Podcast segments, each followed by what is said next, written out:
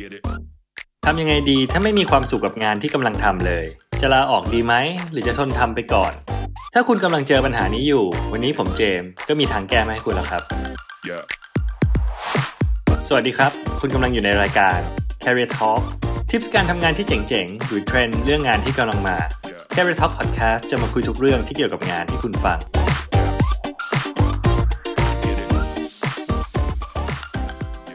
คนทำงานอย่างเราเป็นกันทุกคนแหละฮะ เริ่มงานครั้งแรก เริ่มงานที่ใหม่ใครๆก็สนุกถูกไหมฮะ เพราะเราจะได้เจอแต่เรื่องใหม่ๆ มากมาย แบบพวกโปรเซสการทำงานแบบใหม่ ที่ทำงานใหม่ไปจนถึงเพื่อนร่วมงานคนใหม่ให้ทำความรู้จัก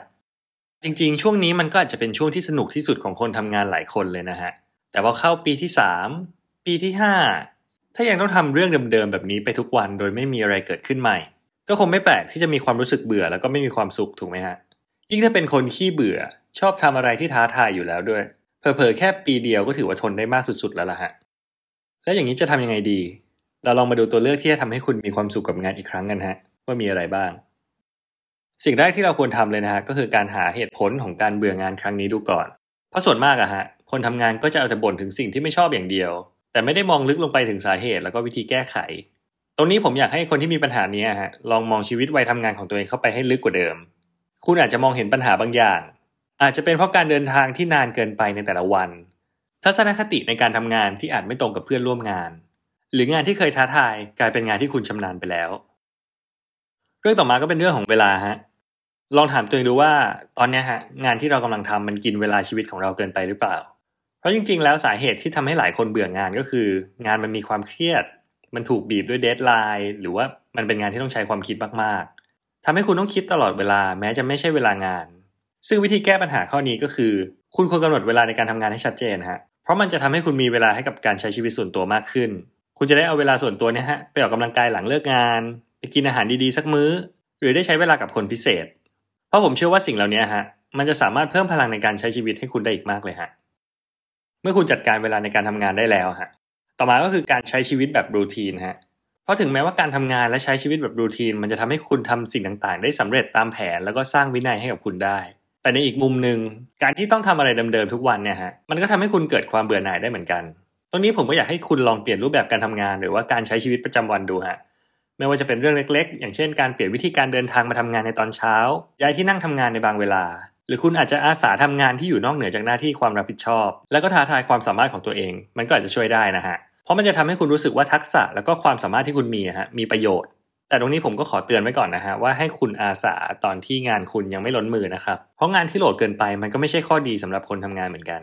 และถ้าคุณกลัวว่างานจะโหลดเกินไป คุณก็ต้องหัดปฏิเสธคนให้เป็น เพราะงานที่เพิ่มขึ้นนอกเหนือจากหน้าที่ของคุณนะฮะมันคือภาระที่จะทำให้คุณรู้สึกเหนื่อยเกินความจำเป็น ดีไม่ดีมันอาจจะลามไปจนทำให้งานของคุณเสียหาย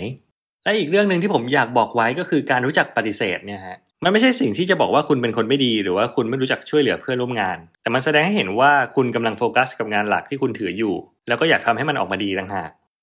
ส่วนเรื่องต่อมาเคยได้ยินไหมฮะว่าคุณอยู่กับคนแบบไหน คุณก็จะกลายเป็นคนแบบนั้น อยู่กับเพื่อนร่วมงานที่ toxic ทัศนคติของเราก็จะกลายเป็นลบไปด้วย หรืออยู่กับคนคิดบวก เราก็อาจจะได้รับพลังบวกมากพอที่จะแบ่งปันให้คนอื่น และถ้าเกิดว่าคุณอยู่กับคนที่มุ่งมั่นและกระตือรือร้นล่ะฮะคุณคิดว่าจะเป็นยังไง การอยู่กับคนที่กระตือรือร้น มุ่งมั่น แล้วก็มีพลังในการทำงาน เขาก็อาจจะช่วยกระตุ้นให้คุณกลับมาให้ความสนใจกับงานที่คุณทำอยู่ก็ได้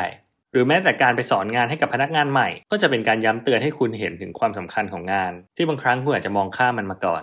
ส่วนเรื่องสุดท้ายนะฮะก็คือการไม่คิดเล็กคิดน้อยในที่ทำงานเพราะแน่นอนว่าสังคมการทำงานนะฮะเราต้องเจอกับคนที่หลากหลาย แล้วก็มีความแตกต่างกัน ทั้งเรื่องของนิสัย สไตล์การทำงานหรือว่าทัศนคติ คุณอาจจะไม่ชอบการทำงานของคนนี้ด้วยเหตุผลต่างๆ มากมาย แต่ยิ่งคุณเอาเรื่องพวกนี้มาใส่ใจมากเท่าไหร่ การทำงานในแต่ละวันของคุณก็คงหมดสนุกใช่ไหมล่ะฮะ เพราะคุณจะมัวแต่มองการทำงานของเขาไป แล้วก็คิดไปเองว่าทำไมต้องทำอย่างนี้ทำไมไม่ทำอย่างนั้น ตรงนี้ผมอยากให้คุณลองคิดว่ามันเป็นเรื่องปกติ ที่ไม่มีใครสามารถทำอะไรได้ถูกใจไปหมดทุกคน ซึ่งทุกอย่างผ่านไปแล้วเดี๋ยวก็ผ่านไป แต่ถ้าคุณรู้ตัวว่าคุณเป็นคนคิดเล็กคิดน้อยเกินไป วิธีแก้ไขตรงนี้ฮะผมก็อยากให้คุณได้ไปลองปรึกษาเพื่อนร่วมงานที่ไว้ใจได้สักคน หรือว่าคนในครอบครัวคุณเอง แต่ย้ำตรงนี้นะฮะว่าเป็นการปรึกษาไม่ใช่การนินทาหรือว่าด่าทอนะฮะ เพราะบางครั้งเพื่อนร่วมงานหรือคนในครอบครัวฮะเขาก็อาจจะให้ข้อคิดดีๆ หรือว่ามุมมองใหม่ๆกับคุณก็ได้ ก่อนจะจบรายการไปผมก็อยากบอกผู้ฟังทุกคนนะฮะว่าบนโลกที่มีความแตกต่างมากมายนะฮะทั้งเรื่องคนเรื่องงาน หรือเรื่องที่อาจจะเป็นเหมือนนามธรรมอย่างความสุข คุณสามารถที่จะเลือกมองสิ่งต่างๆ ได้